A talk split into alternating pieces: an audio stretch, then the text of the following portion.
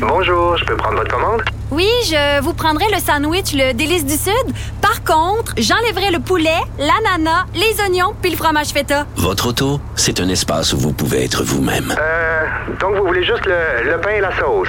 Oui, monsieur. Elle mérite d'être bien protégée. Et vous méritez d'être bien accompagné. Trouvez la protection la mieux adaptée à votre auto avec Desjardins Assurance et obtenez une soumission en quelques clics sur desjardins point com. Q Radio. Q Radio. Q Radio. En direct à L C M. Salut Richard. Salut Jean-François.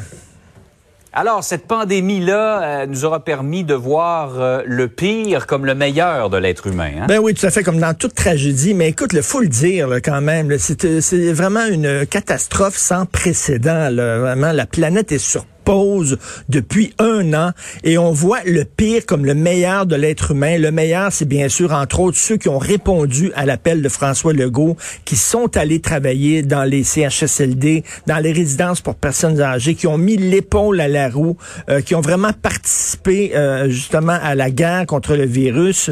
Euh, souviens-toi, les gens qui allaient jouer de la musique devant les résidences pour personnes âgées, ouais, pour euh, leur donner un petit peu de, de, de, de joie et de beauté dans leur journée.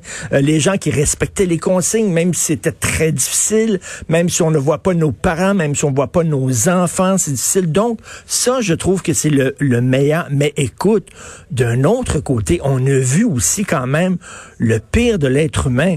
Les covidios, les touristes tatas, les anti-masques, les anti-vaccins, euh, les gens qui vont danser dans des centres commerciaux, les gens qui font des parties, les communautés religieuses qui mettent la loi de Dieu avant la loi des hommes. Mais pour moi, Jean-François, ce qui m'a choqué le plus, et ce qui, sur moi, c'est en dessous de tout, les gens qui font du trafic de masques déficients et de faux vaccins. Ça ne me rentre pas dans la tête. On est dans une mmh. pandémie épouvantable qui a tué seulement aux États-Unis cinq cent mille personnes. Et il y a des gens qui ont décidé, eux autres, ils ont vu une opportunité pour s'en mettre plein les poches et qui font du trafic de masques qu'ils savent, qui sont déficients, et de vaccins qui sont pas bons. Écoute, ça, c'est Comme l'être dit, humain. Où il y a de l'homme, il y a de l'hommerie. Hein? Exactement. C'est l'être humain dans ce qu'il y a de plus vil. Imaginez, on est en guerre, là, vraiment, contre un virus, et il y a des gens qui les autres disent non, moi je vais en profiter pour m'en mettre plein les poches.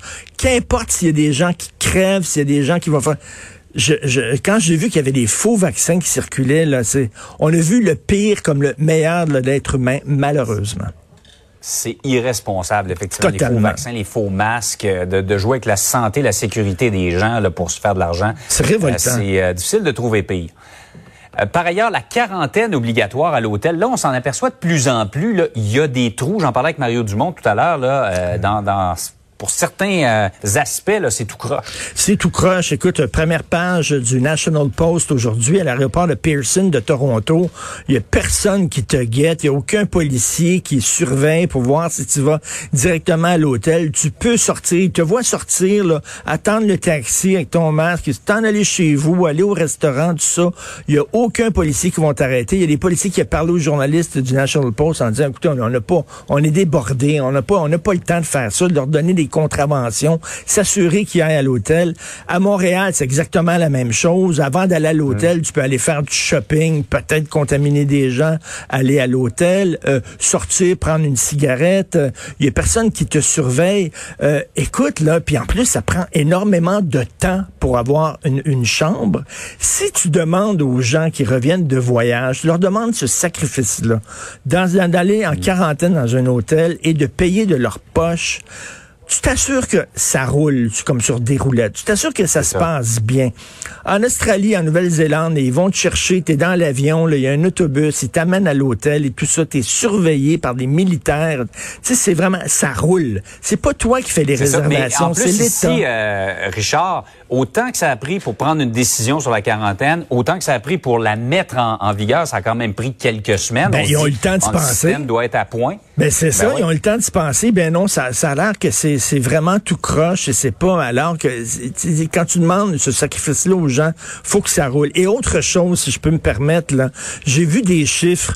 soixante-seize pour cent des gens qui travaillent dans le milieu de la santé vont se faire vacciner. Puis là, on dit, waouh, c'est bon, soixante-seize pour cent. Ça veut dire, Jean-François, que vingt-quatre pour cent des gens qui travaillent dans le milieu de la santé ne se feront pas vacciner, veulent pas se faire vacciner. C'est un sur quatre. Et là, ce ne sont pas des boulangers, ce ne sont pas des ébénistes, c'est pas des, des électriciens, c'est des gens qui travaillent dans le milieu de la santé. Vous êtes en train de me dire qu'il y a un travailleur de la santé sur quatre qui veut pas se faire vacciner, mais qu'est-ce qu'ils font dans le milieu de la santé, alors? C'est comme si tu es végétarien puis tu travailles dans un abattoir, dans une boucherie, là. C'est, c'est, c'est pas ta place. Je comprends pas que des travailleurs de la santé ne croient pas au système de la santé et ne croient pas aux vaccins et aux médicaments, alors qu'ils passent la journée à, à donner des vaccins et des médicaments.